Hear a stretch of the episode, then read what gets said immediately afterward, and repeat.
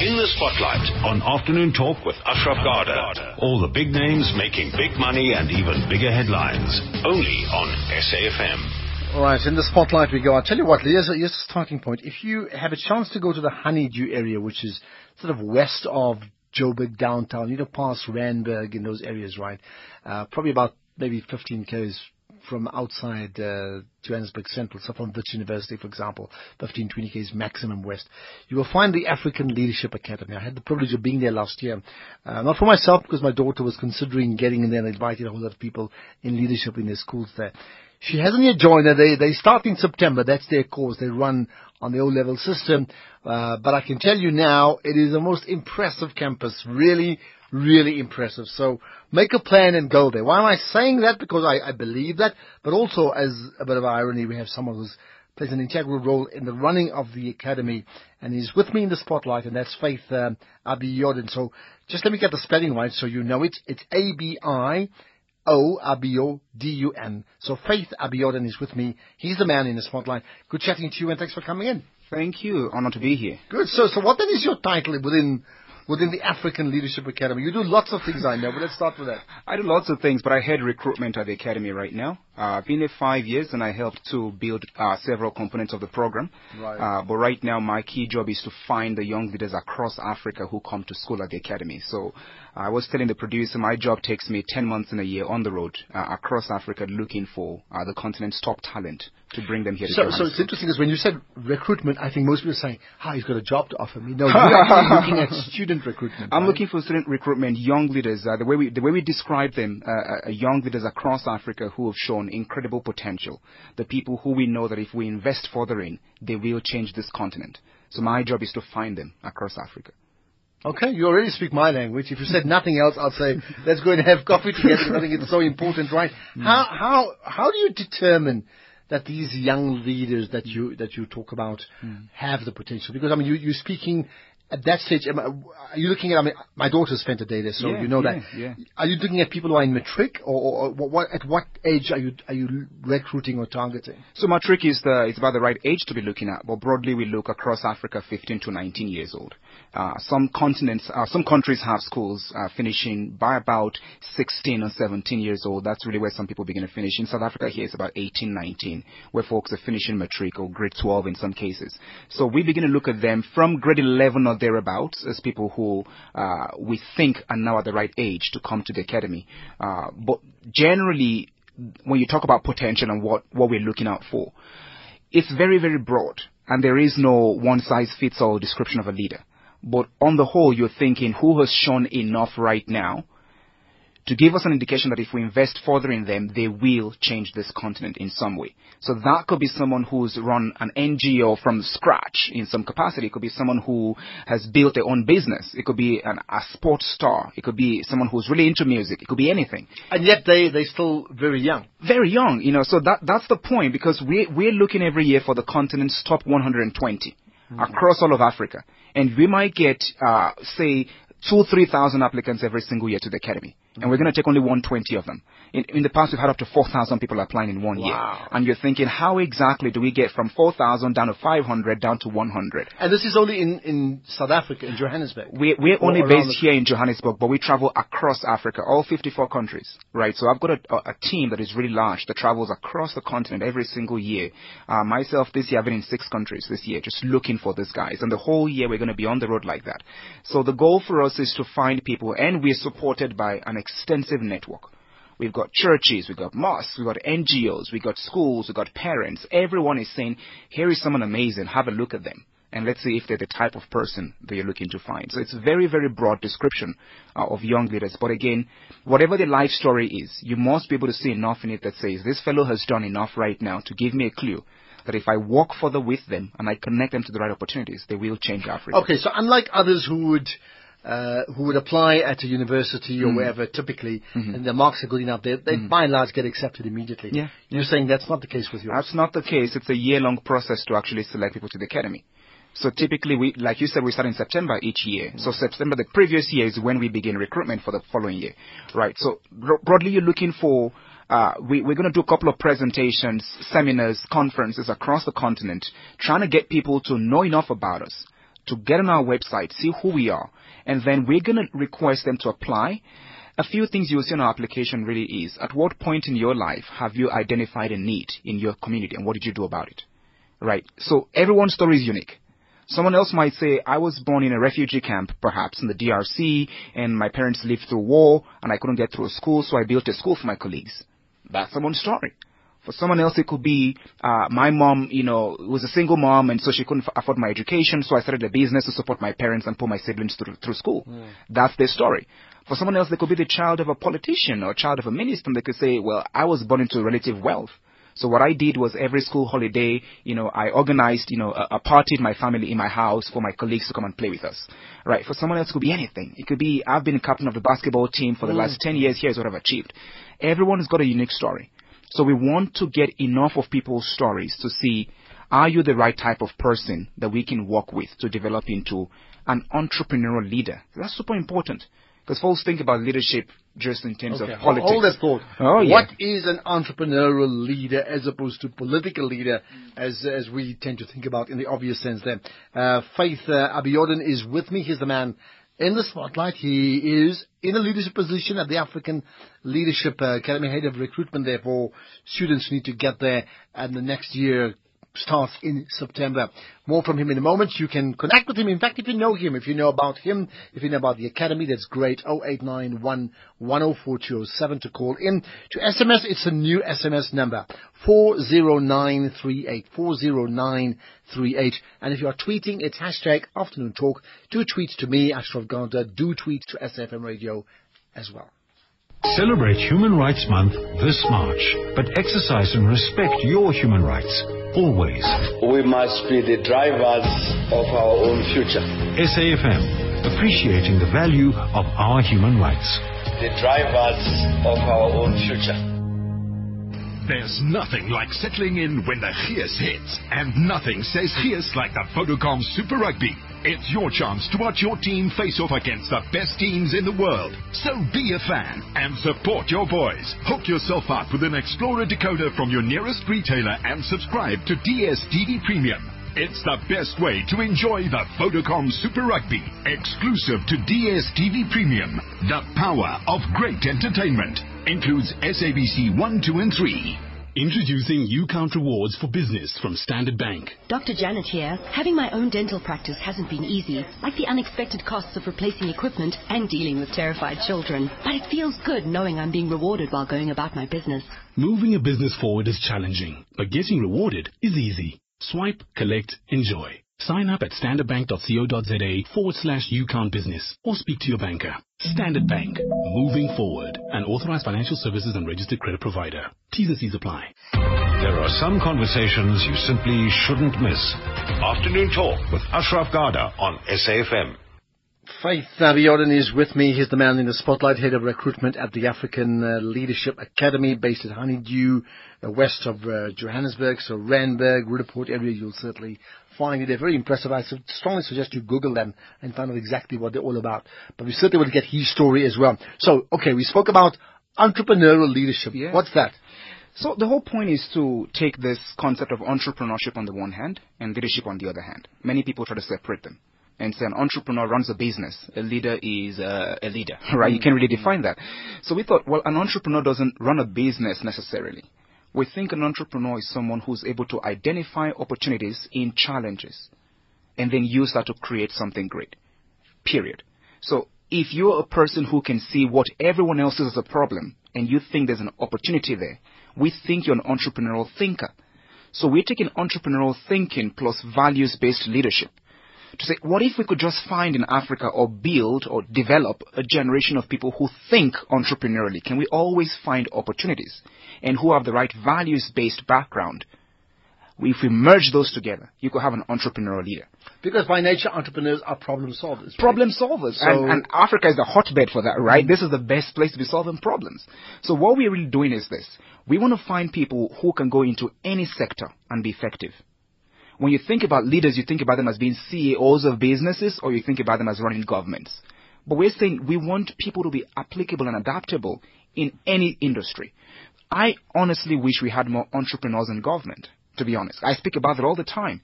What if we had people who went into a governmental position and thought, how do I take the minimum that is here and create so much more? Rather than how do I blow it all up and have a great time? So here's a thought. I mean, Cyril Ramaphosa is in government, very entrepreneurial. Now Herman Mashaba in South Africa, of course, is the mayor of Joburg. Yes. He's super entrepreneurial.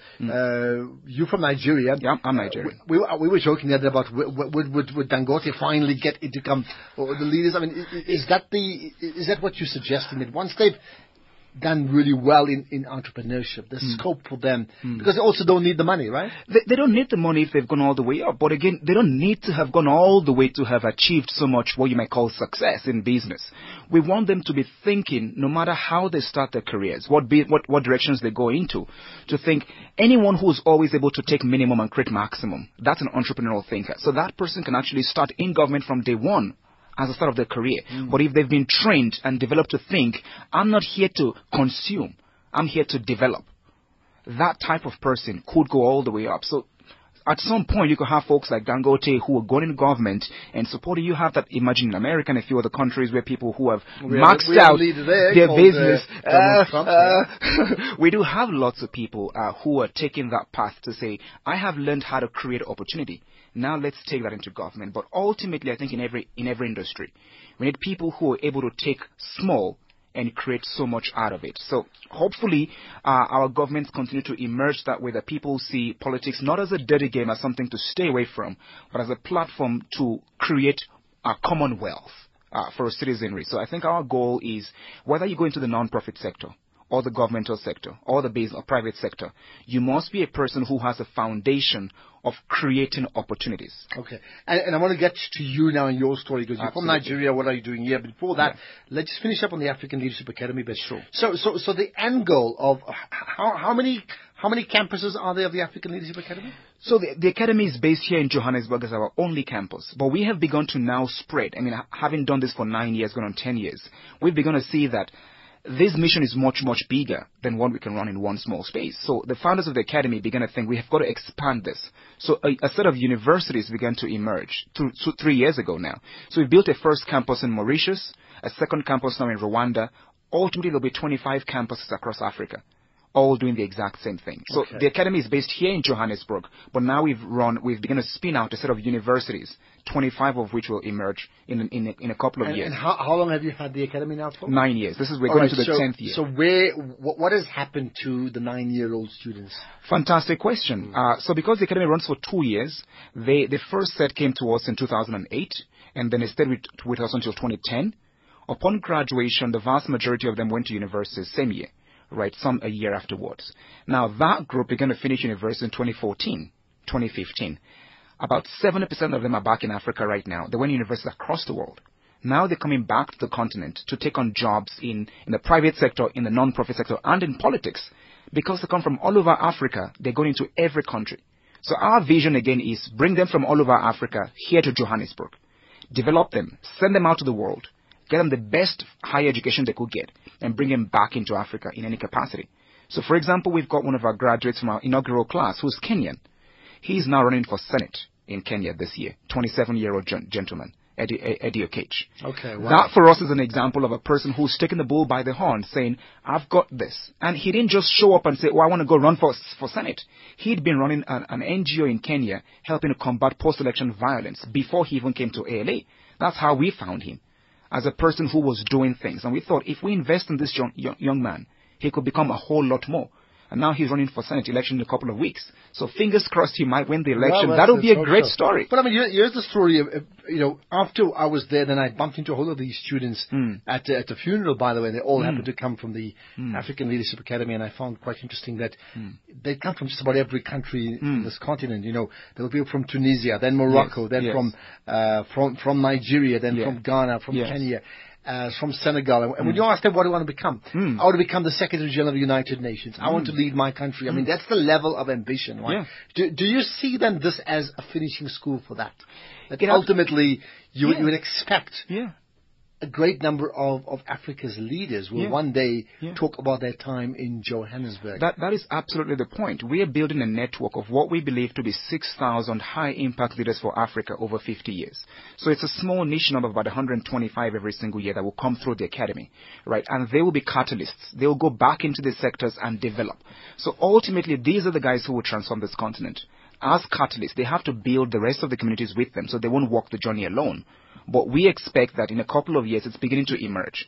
The captains of industry, leaders of non-profits, leaders of the top multilateral organizations, presidents of countries, they will all come through this place. And I think Joburg is lucky to host them. Absolutely. I have no doubt about that. More from Faith Abiodun in a moment. But in fact, how did he come to South Africa from Nigeria? And why is he here? We'll get all those answers in a moment. 0891 104 207. This is the Afternoon Talk Show. In the spotlight on Afternoon Talk with Ashraf Garda. All the big names making big money and even bigger headlines. Only on SAFM. Faith Abiodun is with me. He's in the spotlight. He is the head of recruitment. That means in terms of graduates to get from school, that is pre-graduate, let's get that right, to join the African Leadership Academy based in Honeydew, west of Johannesburg, so very close to the sort of Randburg, Roodepoort area, somewhere in between all of that, right? So, but I mean, that's one other part of your life. You've done many other things, so I'll leave you to maybe just mention four other significant things that you were involved in. Absolutely. So I grew up in Nigeria, like you mentioned, and it was a great honor for me to, begin to see how life was on that side. So having grown up, I began my career actually in journalism. I started as a writer for The Guardian. I did that for the... You hosted a show like this? I was a radio interview host also, so my journalistic career took me a little bit, and I still do journalism today. I do commentary for the BBC. I would do some work with Al Jazeera, so I keep my media roots as my foundation, definitely. Beyond that, I began to run my own non-profit in 2008 in Nigeria. I was really passionate about leadership and entrepreneurship and education from the scratch, so I founded Global Impact Network, which has worked with hundreds of perhaps thousands now of young people through various programs in Nigeria, leadership conferences, entrepreneurship challenges, and volunteering again at lots of non-profits and schools. We adopted a high school to help to rebuild a government school. So that has been the longest running project I've done for 9 years now before I came to work at African Leadership Academy.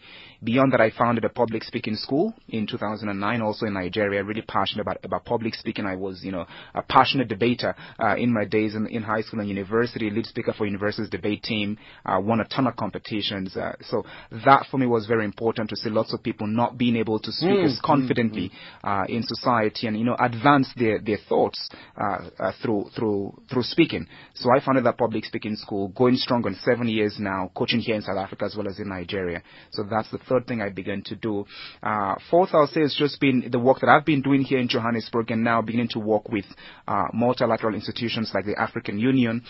So 4 years ago, I founded through the African Leadership Academy, the Model African Union, which for me is a platform to develop the continent's future diplomatic... So what's it like a mini council? Can I call it that? It is the African Union. It is exactly that.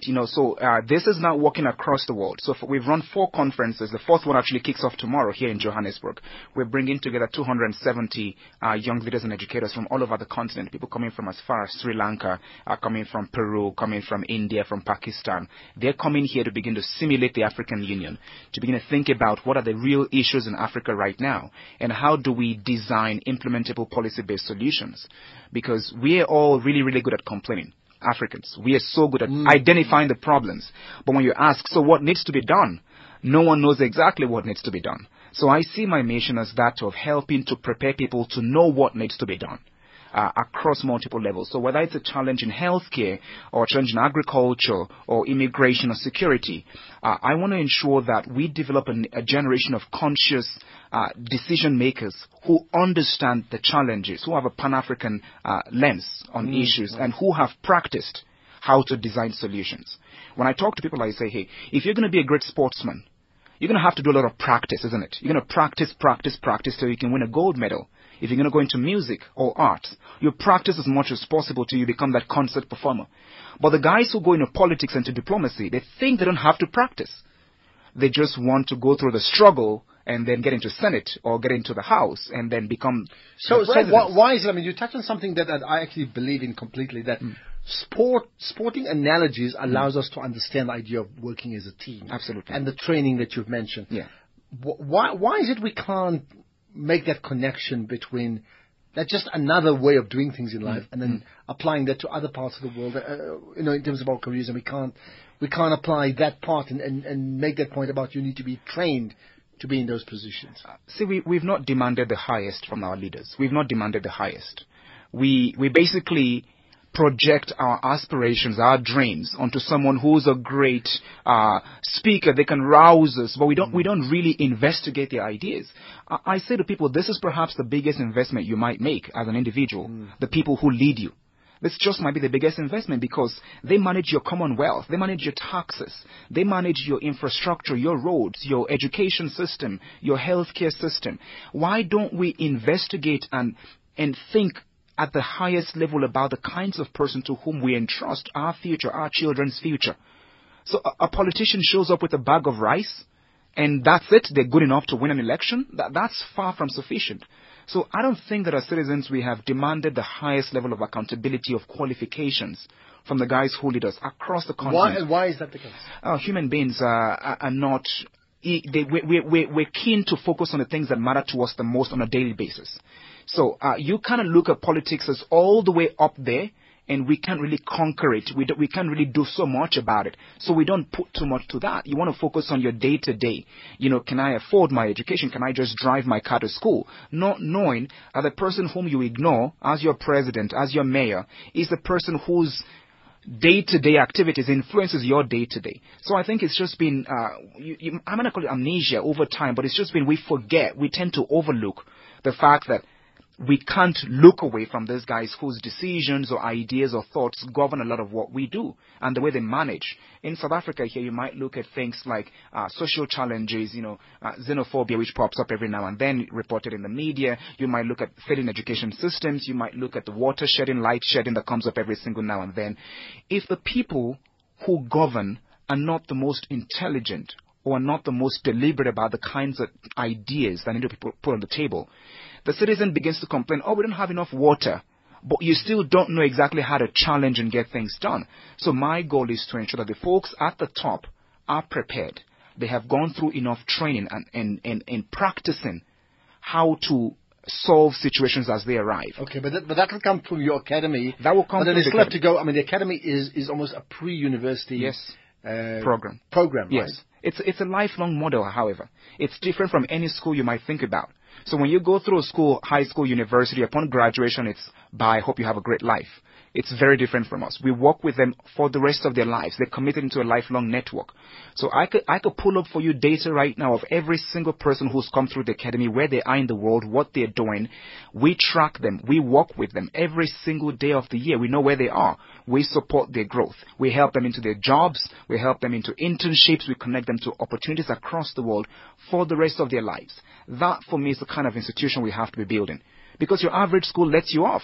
If you graduate and you find another opportunity, we're happy for you. We'll publish you in the papers if you become successful. But we don't track you and work with you and connect you to opportunities for the rest of your life. That's what ALA does. So whether you came in 2008 or 2017, you're in a lifelong network. And we're different. And I'm sure listeners will be saying, wow, there's something that's really interesting about that. The ALA African Leadership Academy, Faith Abiodun with me. What we may just do, in fact, we'll get to the news coming up in a minute or so. What then, in your experience of South Africa, so just a quick thought on South Africa and leadership right now. This is a great country by all stretches of the imagination. South Africa is great, but I think across the board, South Africans think about themselves in a cocoon. There isn't so much of a broad-based awareness about the continent and leadership on the continent. Many people in Africa look up to South Africa, across the continent, look up to this country for strong leadership. But I think that people often stop looking at the top. You look at the president and you don't go much lower down the line. And I think that's a very weak strategy. The president is only as effective as his team and the people who have to implement his ideas. So I think this country particularly has got so much potential that might not be tapped yet because people aren't looking beyond the presidency. I think there are lots of great administrators in many levels of society. I think the political system is still emerging. And I think when you see a little bit more challenge in the political system, electoral system, where you don't have a one-party or two-party system dominating, I think you see a lot more quality coming through. At the moment, there's still too much expectation in one political party, and it's not seeping down all the way through. So I think that there are lots of great administrators, not many politicians, who one might refer to as great implementers of good ideas. Great administrators, not great politicians. Mm-hmm. Wow. How is there, outside of it, is there something in particular you may want to just get off your chest? Something you feel, you know what, I need to raise this today.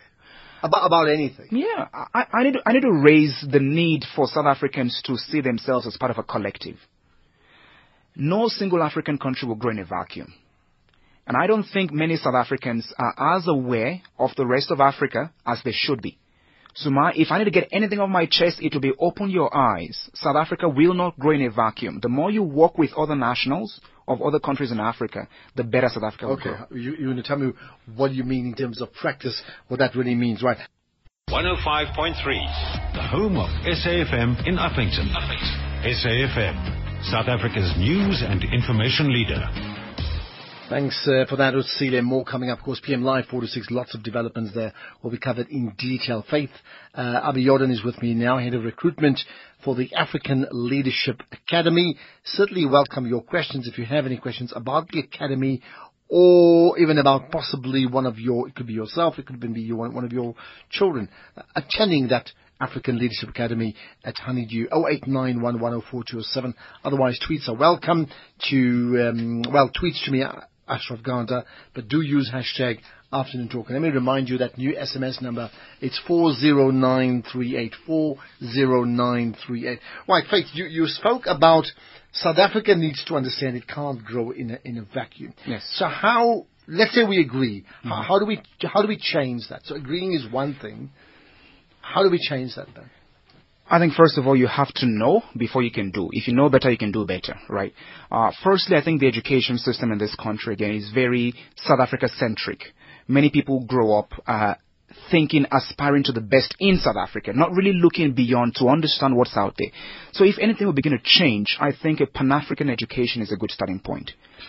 People literally see me and get started in the local language because people just think I'm from around here, which is fair. I understand that it's a country and you should expect that I'm from around here, but the sense that I just might not be from around here is not top of people's minds. Also, people talk a lot about South Africa and Africa. And I'm saying, well, you're still part of this big Africa, isn't it? Also, I think an awareness of the needs and challenges and opportunities in the rest of the continent. There are 54 big countries on this continent, and South Africa is only one of them, not even by any means close to being the largest country on the continent. So I'll start with education and just a public awareness and openness mentally to the fact that there are many of us who own this space. This country's got great infrastructure to start with, better than what you will see in many parts of the continent, but it's not the best in the continent. So I think South Africans have to start knowing that, yes, we have it going good, it's going okay, things are fair, but you are not the best player in the book, right? And you've got to be open to others. So I'll say that wherever it starts from a primary school level, a high school level, open up the minds. This country's got so much going for it. There's great resources, great people, but I don't think the awareness of the rest of the continent is there. And there are opportunities. So here's the thought. I'm part of a movement called Champion South Africa. Or Champion Africa, that'll come later, Champion South Africa. We want to be the best nation on earth, and I think you'd appreciate that fact that if we're good but not the best, what are we going to do to get there, right? What does South Africa then need to do to at least become the best nation in Africa, firstly, and then in the world? Like, meaning, what's the fundamental shift that we have to make? I'll go right back to education, which is where I work. This country is ranked really low on global education standards. South Africa is ranked really, really low. And that's not great for a country that wants to be the best, right? You can't afford to leave anyone behind. Literacy rate in South Africa is really low. You got to look at the ratios. There are lots of countries in Africa that are doing a whole lot better in moving everyone together, right? So infrastructure has been good in this country for a while, and I think there's a great foundation to build from. But if you keep leaving about half the country behind, or a third of the country behind, or a subset of the population behind, you will never grow together. So my message to South Africa will be, fix education at every single level. Don't leave anyone behind. The people you educate today will be the opportunity creators tomorrow. If you get enough people going into every single sector, you need to be educating the next generation of entrepreneurs, the next generation of inventors, the next generation of artists, next generation of politicians. So get everyone into a viable classroom. That opportunity automatically creates a new playing ground for them. So why do you think we're not doing that if it's that obvious? I mean, everybody says the same thing. That we need to move together, we need to raise the standards, and why can't we do it? I think investment is being misplaced in many cases. Investment is being misplaced. Access to education is the first thing, and then ability to fund education is the second thing. So you don't have enough schools right now where people can get into a classroom and be viably taught. It's all in the news. Misappropriation of money for textbooks and things of that nature, pass rates being lowered to ensure that people can just move through and all of that. So I think if you don't fix education, you're alienating a huge subset of your population, and there are people who will never be able to aspire to more than what they can right now. So if you're the child of a person born in a township, the ceiling for you is automatically lowered relative to the person who's born in the city center. So I think giving everyone that level playing field. I drive around townships. The academy where I work is in Honeydew. It's a slightly protected part of town. You know, we're only 2 minutes from Zandspruit. And once I drive down Zandspruit, I look at people around me and I think, what are the chances that any of these people will ever step in a classroom? Talk less of have a job in a great place like SABC. So if you don't get the right foundation, the ceiling for you is lowered to maybe being a bus driver, or being a menial worker, a construction site worker. How is that person ever going to create opportunities for the next generation? So I think access, first of all. You will never go wrong by building schools.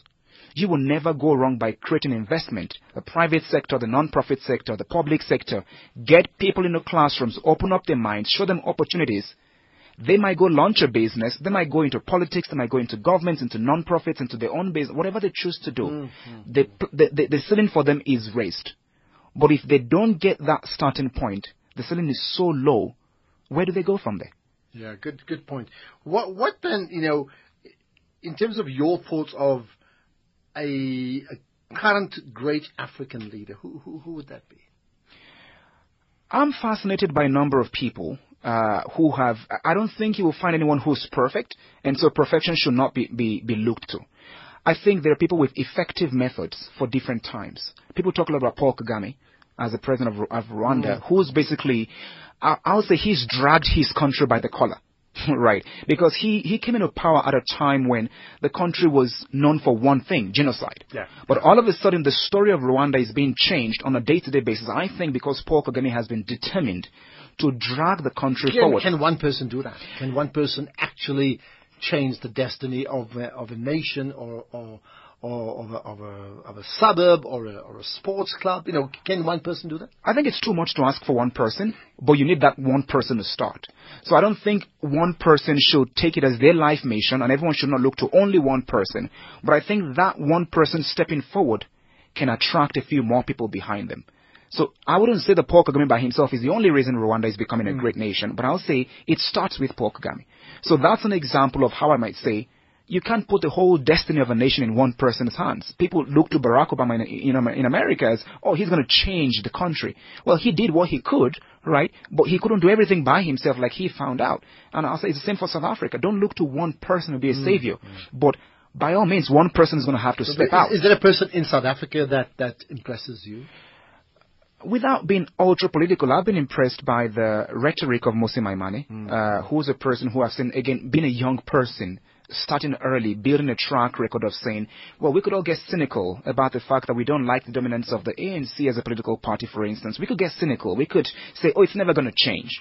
So I'm not endorsing a political party by any stretch of the imagination. I'm saying I've met him, I've listened to his rhetoric, and I like the talk. I need him and a few more people to begin to back that up with actual action so that more people can believe that there is a path for young people to change things. So I think the more young people you see, like Musi, stepping forward and beginning to show that they can do more than talk, they can actually govern, I think more people can follow suit. That on the political side. Incredibly, 3 minutes or so to go with Faith Abiodun as I continue putting him in the spotlight. So what for you has been like your absolute career highlight? I think my career highlight has been the work that I've done with people my age and people above my age. I have the unique privilege of working on a day-to-day basis with what I believe will be the continent's top, the continent's change makers. My career highlight has been in moments that have been captured where a person talks to me and says, this changed my life, the work that you did. It's not one thing. I could talk about winning this competition, going to speak at the United Nations, going to speak at conferences in Istanbul, across the world. I could speak about the people I've met, the awards I've won. I could speak about the places I've traveled to. But all those things are facades. I think the real change is on the hearts of people, the people who can reflect on a moment where your work changed their life, gave them belief, gave them hope. The 270 people who are arriving in Johannesburg as I speak for a conference we're running from tomorrow until Sunday, who have descended on this country because they believe their work can change Africa. That, for me, is the highlight. I agree. Okay. Right. We're gonna wrap up with a couple of quick questions with very quick answers. Sure. So, of all the people in the world, who's the one person you want to take out to lunch? Barack Obama, by all chances. Why? He's fascinating. I like his ability to stay calm under every kind of pressure. I can't imagine what his life was for 8 years, but I could see the grey hair that popped up overnight. Yeah. All right, so let's say you're the president of South Africa. Mm-hmm. Don't worry about nationality. You're the president mm-hmm. of the country. Mm-hmm. Choose a non-politician mm-hmm. to be your deputy. I'll take the CEO of any of the top-performing firms in the country right now. I wouldn't name any specific firm, but I'll look to someone who has practiced leadership at a non-pressure level on a political sense, but someone who's shown a turnaround, a strategy. So I'll look for someone who's running one of the top firms in the country. We should look out for that. Right. What about a book that you just have to recommend? Outliers, Malcolm Gladwell. It's a fascinating book. It really shows how people who don't look like it could become it. So I highly recommend get Malcolm Gladwell's Outliers. It's a fascinating book. I love it. Best lesson you've learned? Work hard. Simple as that. Absolutely. Leave me with a quote. If you keep working hard at the things that matter to you, you will find success no matter how long it takes you. And lastly, Faith Abiodun, how are you going to measure your own destiny in terms of your legacy? By the people who I encounter and the success they achieve. I don't think that my work will end in terms of a company I run or government I run. I think it's all about people. And if tonight is my last night, I'll die a happy man knowing that I've helped to prepare the next generation of African leaders. Well, there you are. The African Leadership Academy. Faith Abiodun is the chief recruiter there. Do me a favor, just tweet all the links to the academy. Absolutely will do. And to SFM Radio and our Facebook pages. I want to share that. And I need to come and pay you another visit there sometime soon. Very, very impressive organization. And I think you've had some interesting thoughts. I'm sure listeners have absolutely enjoyed it.